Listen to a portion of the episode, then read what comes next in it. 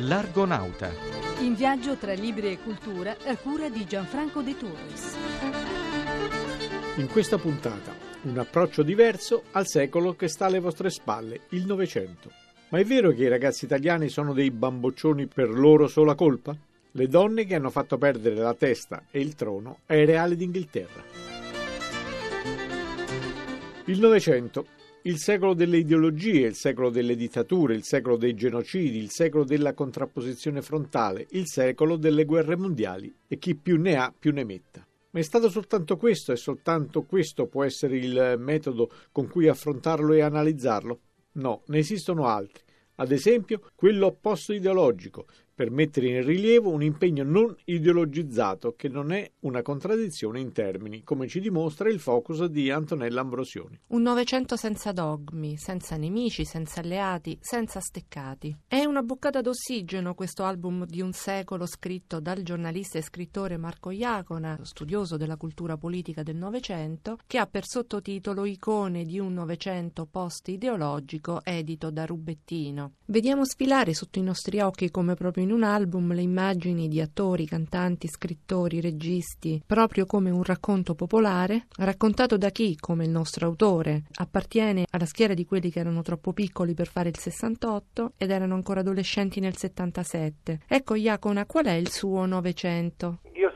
Che esistono due Novecento. C'è un Novecento ideologico di forti contrapposizioni, fascismi, comunismi. Poi esiste anche, per fortuna, un Novecento non ideologico, post-ideologico. E io intendo rifarmi a questo, cioè a quegli autori, non so, faccio gli esempi Woody Allen, Cesare Pavese o anche Michael Stetter, che eh, vanno al di là delle ideologie perché partono da delle posizioni completamente slegate dal gioco politico. Io rivendico l'appartenenza generazionale a questo tipo di Novecento. Questi personaggi che lei ritrae nel suo album sono maestri di che cosa? Molti come Woody Allen più, ma anche come Patti Bravo. Ma a parte l'ironia, per esempio, anche la leggerezza, un certo impegno culturale non ideologizzato, per esempio Cesare Pavese, al quale tutti hanno cercato negli anni di attaccare le etichette. Lei poi fa riferimento all'immaginario musicale giovanile, questo sì, da liberare da qualunque tipo di ipoteca ideologica musica ha avuto la stessa importanza della poesia o del romanzo nei secoli precedenti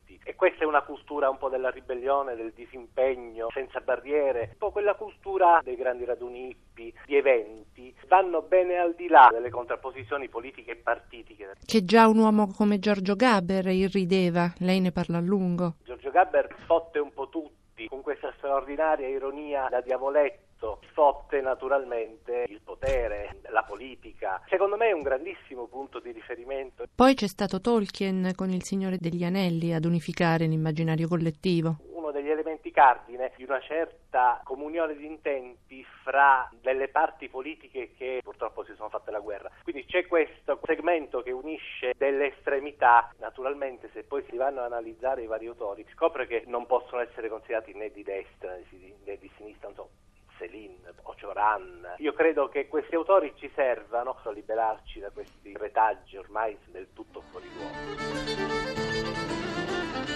I politici ed i ministri dei governi di centrodestra, di centrosinistra e dei tecnici hanno fatto a gara per dirne di tutti i colori nei confronti della bella gioventù italiana.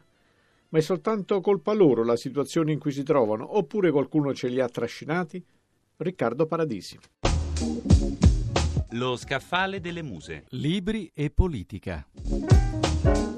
Bamboccioni che vogliono il posto fisso vicino a casa. Da Padua Schioppa al ministro Cancellieri, passando per Brunetta e Martone, il calcio dell'asino al giovane italiano ridotto a stereotipo del fannullone matrizzato sembra diventata un'azione rituale di quelle che fanno curriculum. La realtà naturalmente è un'altra rispetto alle facilonerie del potere e la raccontano Antonio Schizzerotto, Ugo Trivellato e Nicola Sartor in Generazioni diseguali, Il Mulino. Dalla seconda guerra mondiale i giovani subiscono un arretramento nelle condizioni di vita e nelle aspettative future. Il volume valuta gli effetti delle politiche pubbliche e delle scelte di bilancio degli ultimi 50 anni sulle condizioni di vita delle nuove generazioni. Un panorama allarmante che segna la retrocessione sociale, politica ed economica di milioni di giovani che pagano le politiche di quelli che oggi li pedagogizzano. Preso da autoincensamento e da autocommiserazione, il professor Marco Cimino ha pensato bene di immaginarsi un suo libro autobiografico e noi, che gli vogliamo bene ormai da tanto tempo, invece di cestinargli il pezzo, o meglio cancellarlo dal computer, glielo mandiamo addirittura in onda senza il minimo taglio. La biblioteca immaginaria. Recensioni di libri mai scritti, ma che avrebbero potuto esserlo. Marco Cimmino, La mia vita, Meine Leben, Il cerchio, Rimini, 2012.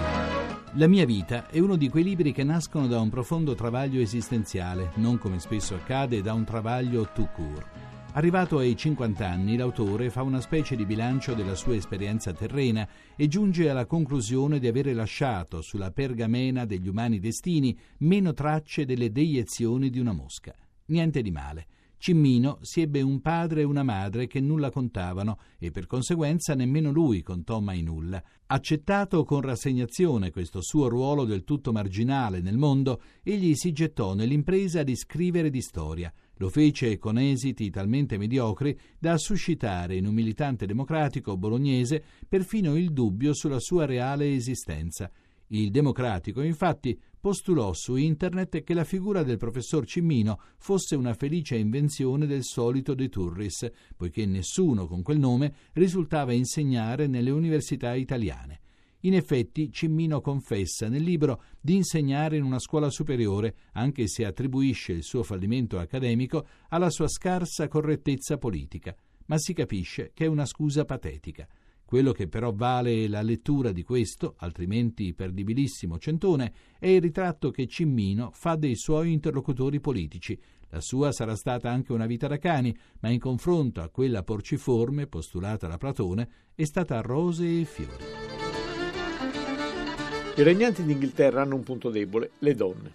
Si dirà che c'è di strano? Il fatto strano è che queste signore e signorine sono un po' particolari, ovvero sono sostanzialmente brutte, come dottamente e argutamente ci spiega Mario Bernardi Guardi in questa puntata di Donne Fatali. Non manchiamo di rispetto alla casa d'Inghilterra se diciamo che i maschi Windsor, quando si innamorano, perdono davvero il lume degli occhi, e cioè non vedono o stravedono. Così capita che la classica bruttina stagionata di non irreprensibile virtù si trasformi non tanto in una impossibile donna angelicata, quanto in una sorta di fascinosa divinità dell'Eros cui consacrare appassionati esercizi di ammirazione. A chi stiamo pensando? Ovviamente a Carlo e alla sua Camilla, tanto maliarda che lui la preferiva alla bella e dolce Diana, anche quando la regal coppia sembrava in amorosi lacci avvinta.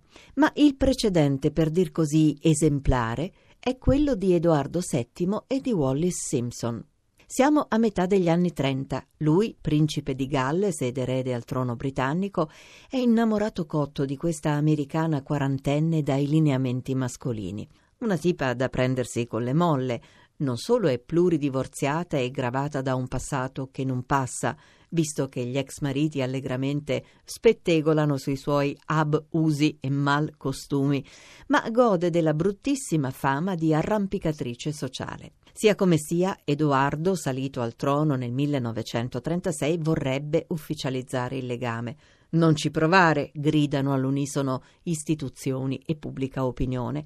E lui abdica, Wallis val bene la messa nell'angolo della corona. Se prima si spettegolava, ora sì che ogni sorta di gossip impazza. Si dice che i due conducano una vita spericolata e dissoluta, che lei, ma è una lei, c'è chi ne dubita e la assimila a un essere androginico, abbia addirittura stregato il povero Edoardo che l'uno e l'altra nutrano simpatie naziste e che i servizi segreti britannici li tengano d'occhio, e tanto più lo faranno quando scoppierà la guerra.